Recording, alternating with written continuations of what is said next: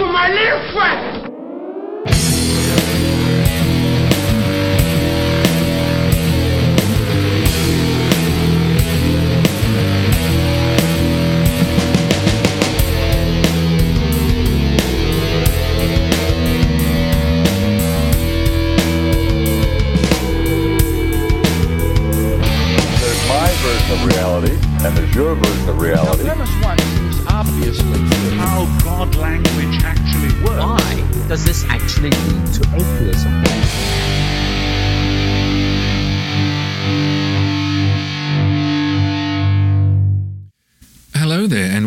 To, I believe it is episode 57 of Say Hello to My Little Friend, the podcast that every once in a while exists. I'm your host, Glenn Peoples. That's right, um, the podcast in theory is not defunct, it is still here.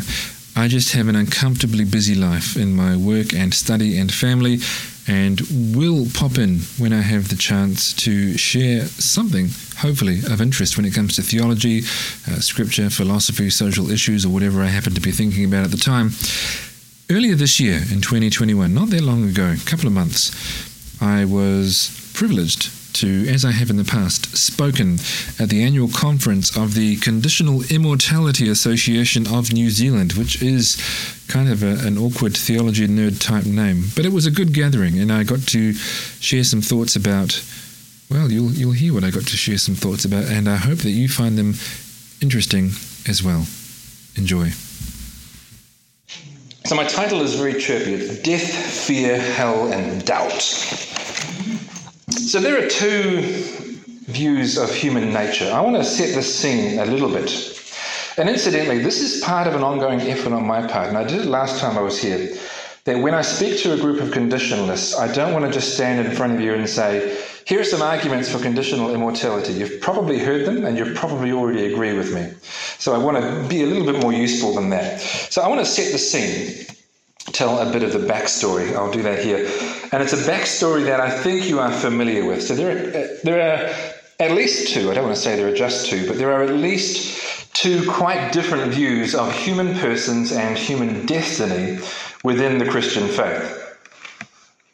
According to one view, human beings are in some way immortal.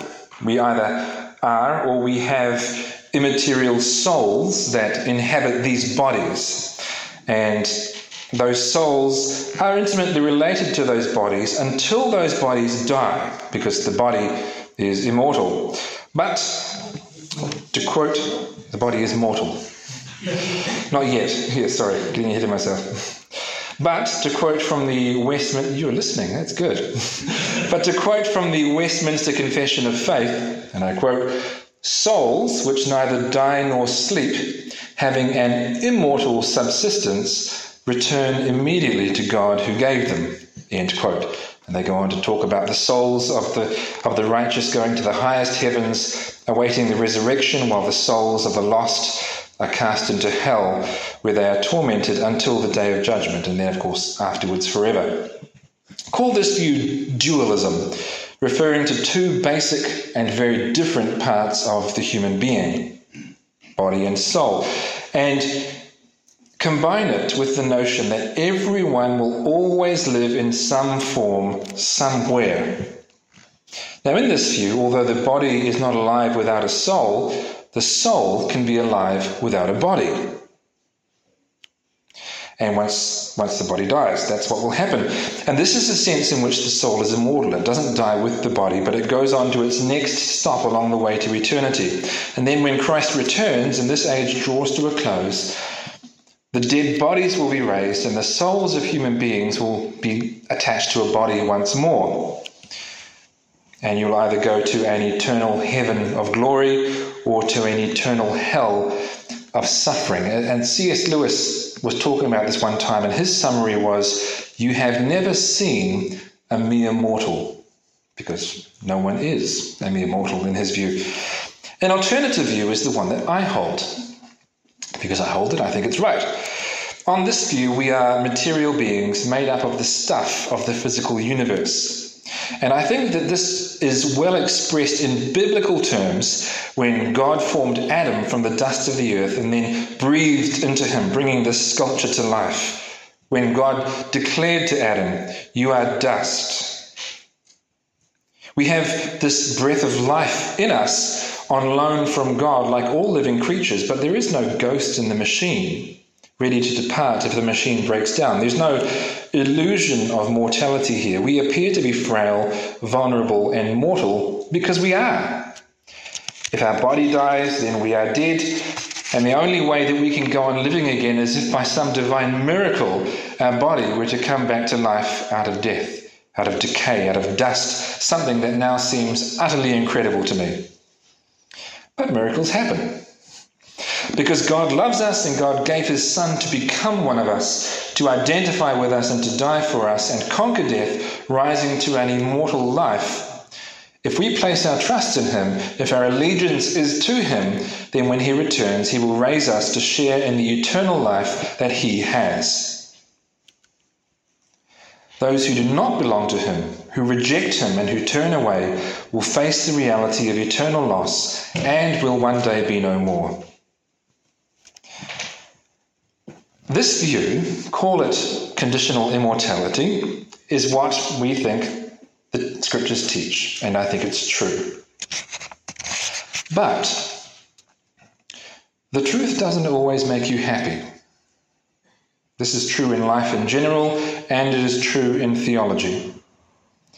There are consequences of thinking this way, and they are not all pleasant.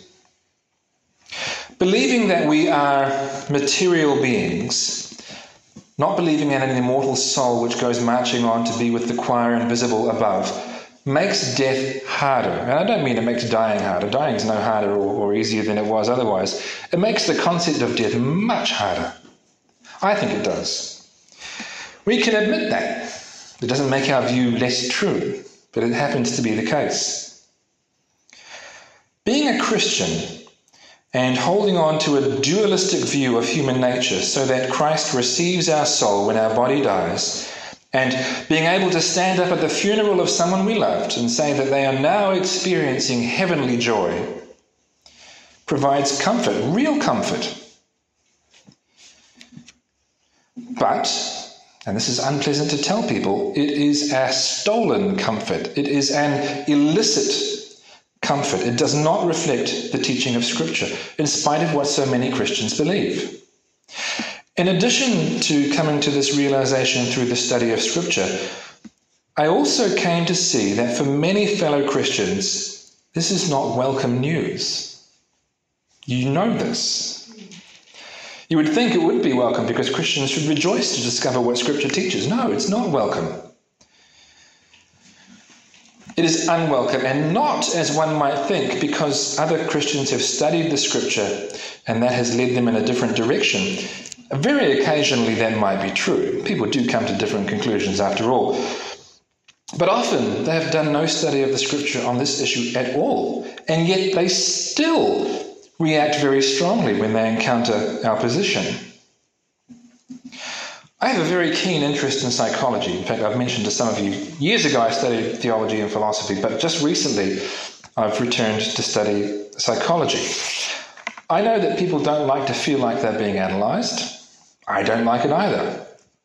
They don't want to think that people are peering into their motives.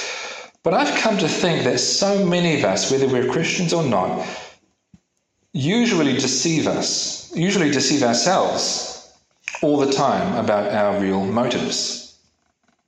We'll tell the best sounding story about how we arrived at the position we now hold, as though we remember and know exactly how we arrived at it when we usually don't. And we believe that story, even if it's not true at all.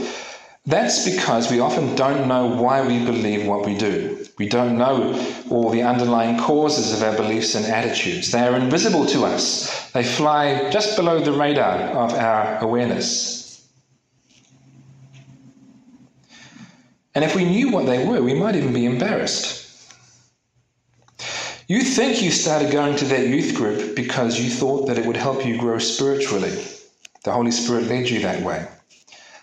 But actually, if it wasn't for those two very hot young ladies you saw when you went along that one time, amazingly, the Holy Spirit wouldn't have nudged you in that direction. You don't know that, but it's true. And if you knew that, you might, might think, I don't want to tell people that. Right? We often don't know what actually drove us to a decision. We just don't. Giving up the belief that those we love are now in joy with Christ and that we will join them when our body is in the grave is so very grim, and our desire rails against that denial. We don't necessarily know that that's what's doing the work, but it is. The truth, not the cold hard scientific secular truth that has cast off the superstition of religion, but the truth expressed in Holy Scripture itself is much more difficult to cope with than many of us, probably all of us, would like. And we don't have to pretend otherwise. The thought of our own non existence when we die is inconceivable to us. I don't mean we can't imagine that it's true. I just mean there is no way to imagine what it's like because it's not like anything.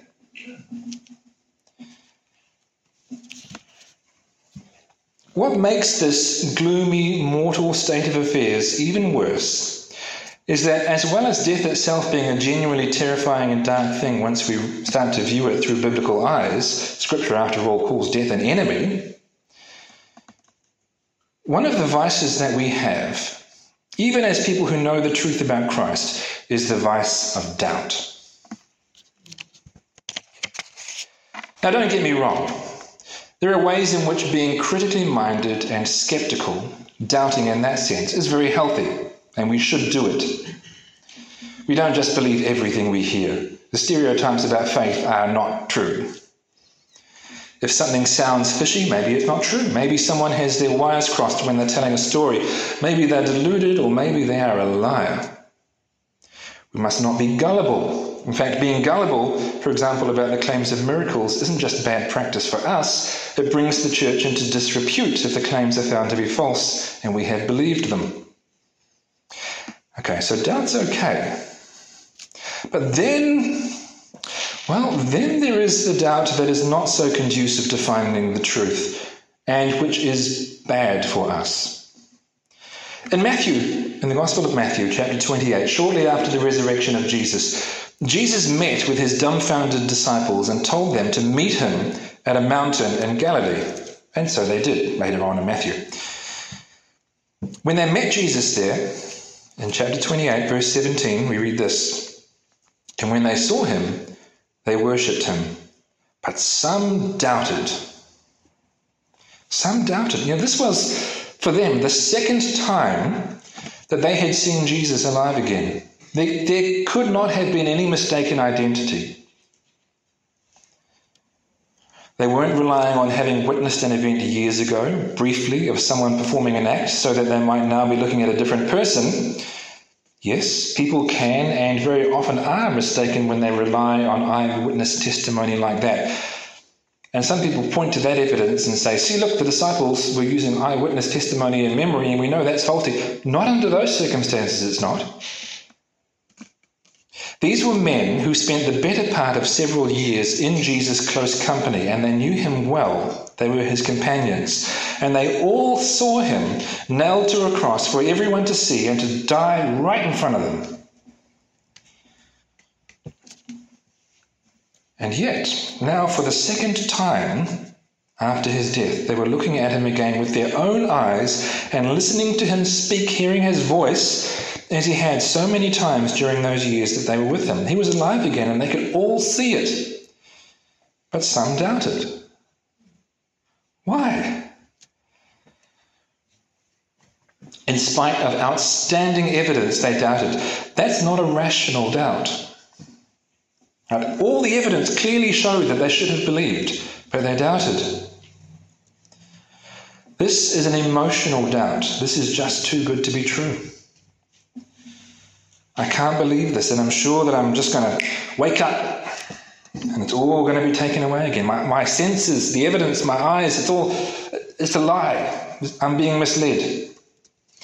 Now, if the disciples of Jesus, who knew him well and had now seen him alive again a couple of times, could doubt, how much easier is it for us, who have certainly never witnessed the resurrection of the dead, to experience doubt and fear about death? Both the death of those that we know and love, and of course our own death. If an intelligent, adult Christian who has been in the faith for any decent amount of time can honestly say to me that they have never experienced a period of doubt and the anxiety that comes with it, well, I'm not going to call them a liar, but something isn't right there. That doesn't add up to me. Maybe it's yet to come. Maybe that's just a, a late bloomer. And not that I have any say about who can be a pastor and who cannot, but if I did, I would put a rule in place that nobody who goes into, no one can go into pastoral ministry unless they have had an experience like that. Because they're going to be ministering to people who have and who will. Now, I don't want to make this about me, but I also know that what I'm going to say now applies to a lot of people. A surprising number, in fact. According to the 2016 2017 Health Survey, 19%, almost a fifth, pretty much a fifth, of adults in New Zealand lived with anxiety at a, a, level classified as mild or greater. So, not just nothing. You could say that person has anxiety, right? They're at that point. And 20% with depression at the same level. Now, that's not 40% of the population because a lot of those people would be in, in both groups, but it's still, that is a substantial chunk of the adult population of this country. I'm one of those adults, and one of the features of living with depression for some time is a tendency to not have hope and to experience the sort of doubt that I'm talking about here in, in, in, to a significant degree.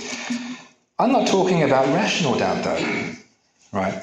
I'm not talking about someone who, who loses the faith in the sense that they say, you know what, there's actually good evidence that this is not true. I think my reasons weren't good enough. Right? That would be a rational doubt.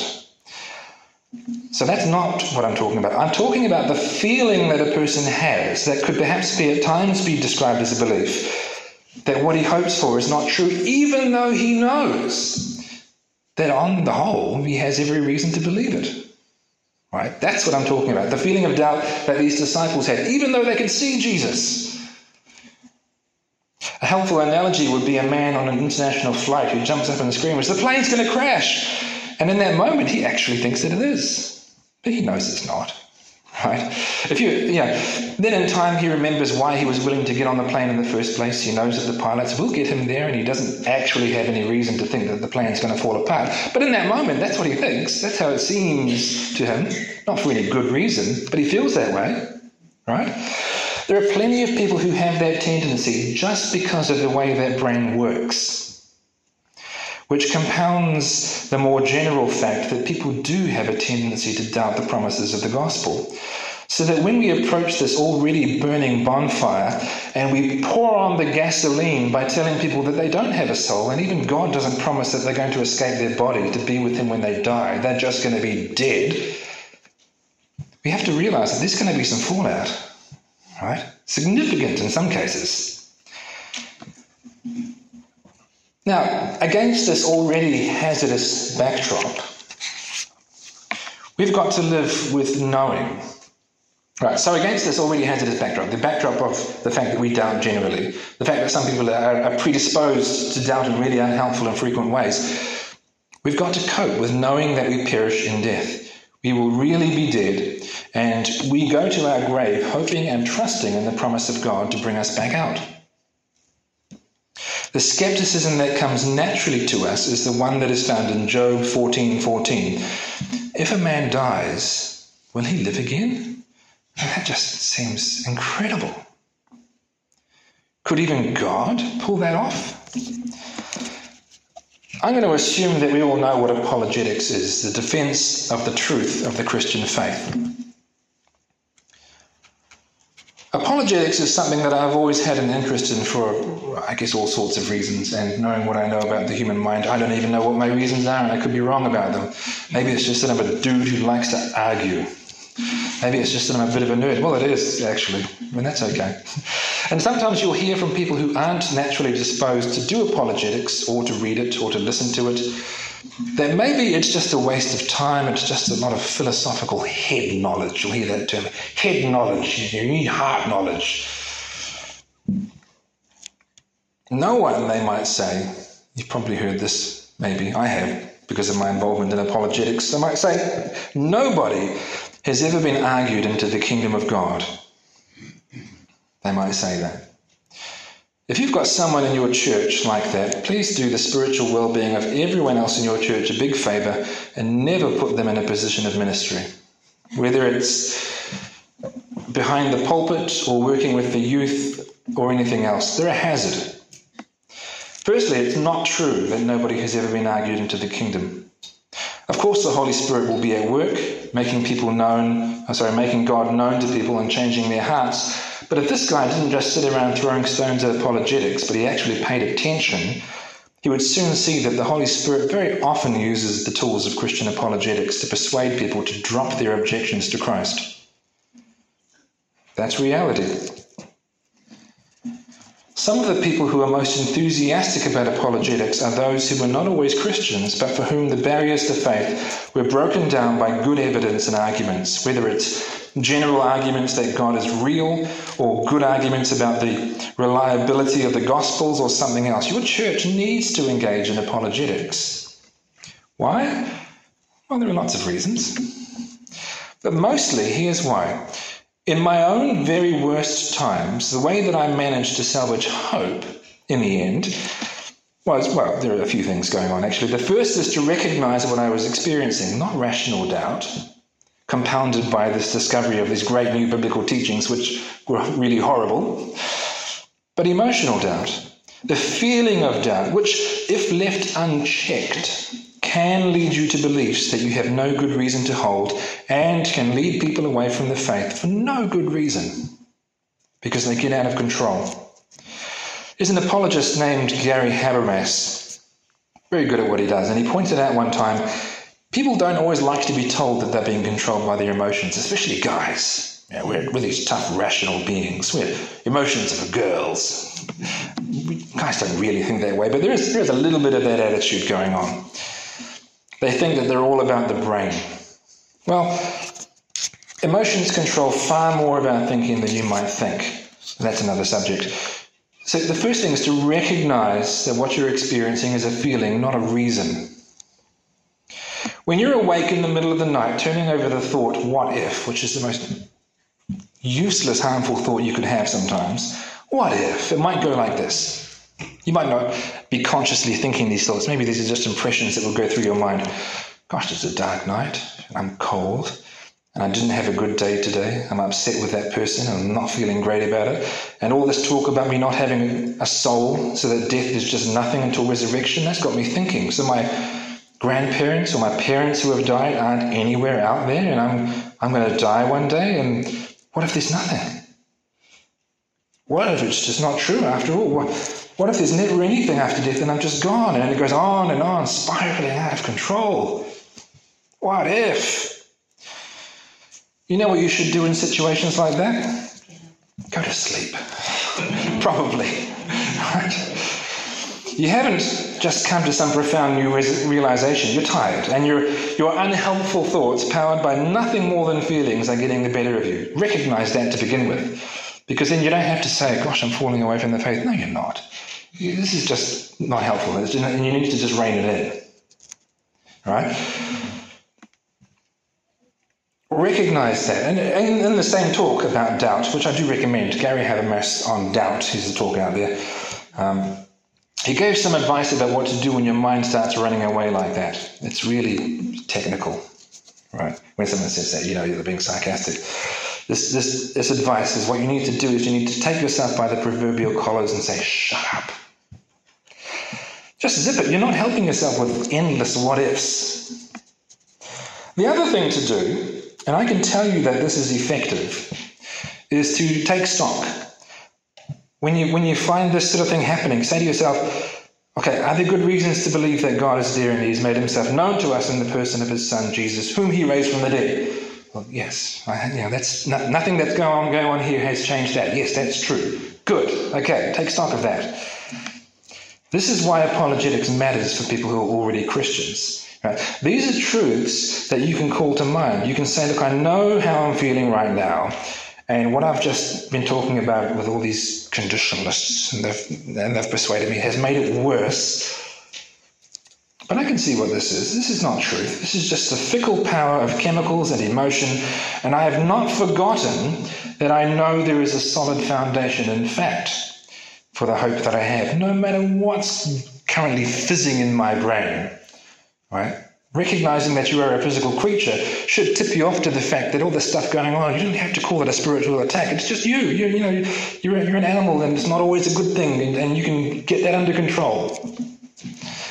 The truth that Scripture tells us about human nature and death, once Christians come to accept it, will have an impact, which, when combined with some rather unhelpful tendencies we have, especially if you've got a brain that works like mine, and like that of a lot of other people, is sobering, to put it mildly. It is important that we don't just redirect people to the genuine hope of Scripture, namely the resurrection of Christ and his promise to give us what he now has, although we must do that.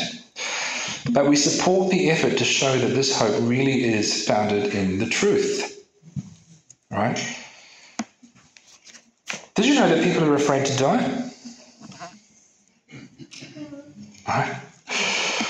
Like so many systematic theology textbooks, we're going to end up talking about hell at the end. It seems to be the way. Sort of the last chapter on last things, and then they end up talking about hell. It does tie into what I've said about death and fear. Those who believe that everyone lives forever and that it's just a matter of location, heaven or hell, will sometimes comment on conditional immortality as follows. They will say, Eternal torment is scary. Being snuffed out of existence forever, that's not scary. There's no need to name names, but you've probably heard this before. Being annihilated forever is just not bad enough of a punishment. It's not frightful or fearful enough, as though that's how you tell what's true somehow. I've even read well known and well respected defenders of the doctrine of eternal torment who say it's just not that bad to be gone forever. But hell, that's really bad. So it can't just be a matter of no longer existing forever, it must be eternal torment. One thing I find fascinating is to read or listen to the personal accounts of people who have gone public about the fact that they used to be Christians, but now, in their view at least, they've come to their senses and they no longer are. One of the things that I've seen some of these people say is that when they were Christians, they were surrounded by people who believed things that made you have to say things that made it sound to everyone else in the world like you were insane. You speak a kind of Christianese where ideas that anyone else would think are totally mad somehow get baptized into being cherished beliefs that you proclaim. And this is one of those beliefs. It's not really that bad to be destroyed and gone forever. Nobody but a proponent of eternal torment could ever say that. The prospect of annihilation when you could have had eternal life is not frightening. Why not just say that annihilationism isn't what the Bible teaches? I mean, if that's what you think, then say that. But you don't have to bend over backwards and sound completely crazy by adding on, and by the way, it's not even scary. Isn't a, there's a Christian apologist named Clay Jones with whom I've interacted recently. And he wrote a book not too long ago called Immortal How the Fear of Death Drives Us and What We Can Do About It. I haven't read it in detail. I've had a browse through, and it actually looks really good. Um, Jones tells us that when people tell us that they don't fear death, then what they say is really not true. He says, and I quote, even though many psychologists, anthropologists, and most importantly, scripture tells us that humans fear death, if you ask people if they fear their own death, most will say no. I didn't know that. But when they find a lump, have a chest pain, or receive a positive blood test, their fear of death towers in front of them and it won't leave the room. I think he's onto something. People might give lip service to sound brave by saying, no, no, I don't fear death. But when they're faced with it, it may be a different story. Now, Jones cites evidence from many individuals, as well as psychologists and sociologists, for death being the most basic and pervasive of all human fears. One of my favorite examples, just for its imagery, is his quote from Solomon, Greenberg, and Pyszczynski, psychologists, I believe, who claim that if people had an ongoing awareness of their vulnerability and mortality, they would be reduced to twitching blobs of biological protoplasm completely perfused with anxiety and unable to effectively respond to the demands of their immediate surroundings. Picturesque language, but I think it's kind of right. You'd always be always be thinking about the fact that you're just going to be gone and it could be any day.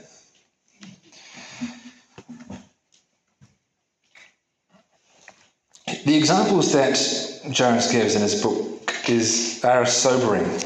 He openly refers to the fear of death, the terror of death, and he even, almost sounding like a conditionalist, which he is not,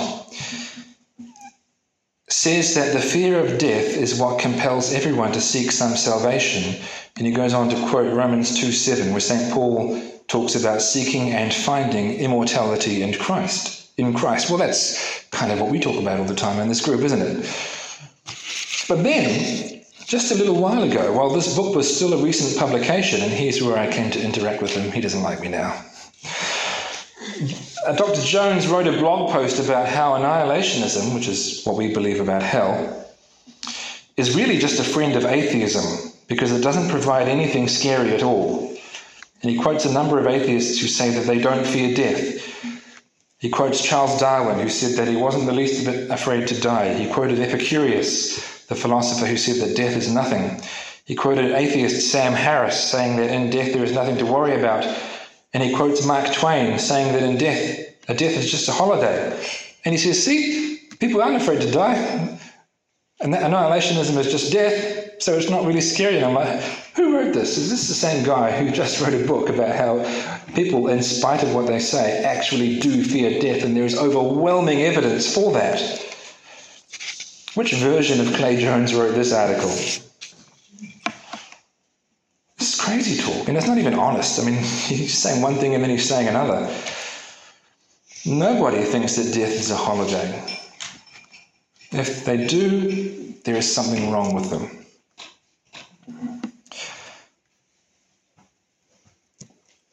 Life is what enables relationships with ourselves, with each other, and with God. Life is the only way that we can have any potential, any thoughts, any joy, anything that can be called good. And Jesus taught that He came to give us not merely life, but an abundant one, one that is both everlasting and good. Now, I know that most of what I've said you probably already know. Hopefully, I've brought some useful things to the surface of your mind, though. In teaching what we believe Scripture teaches, we are asking our fellow Christians to give up something that is very dear to them, and that has consequences. Consequences that we often don't really take stock of. We think it's just a matter of winning the argument and showing them this is the truth and getting them to change their minds. It's good, but it's not enough. Combined with our very human tendency to lack trust and to doubt, especially for those who already struggle to find joy and hope in spite of their faith in Christ, we need to speak the truth in love and not just be right. We need to be pastoral. That is the church's role in the world. We also need to appreciate the value of reason in our faith and work on building a church that equips its members with the tools of apologetics, of examining the solid foundations of the truth that gives us hope through the saving power of God and the resurrection of Christ. And we need to put distance between ourselves and what sounds like complete madness in the name of the gospel. Taking that basic primal fear from which Christ came to deliver us and pretending that really it's no big deal. So that we can get people focused on the idea that what really matters is keeping them out of hell and not giving them eternal life. It's again focus on the hope of the gospel that is so easily obscured by the tangular threads of popular religion. The hope that we are reminded of, on what I will close with, from the second chapter of Hebrews. Since these children are people with physical bodies, Jesus himself became like them. He did this so that by dying, he could destroy the one who has the power of death, the devil, and free those who were like slaves all their lives because of their fear of death. So let's be a part of that liberating work. Say hello to my little friend.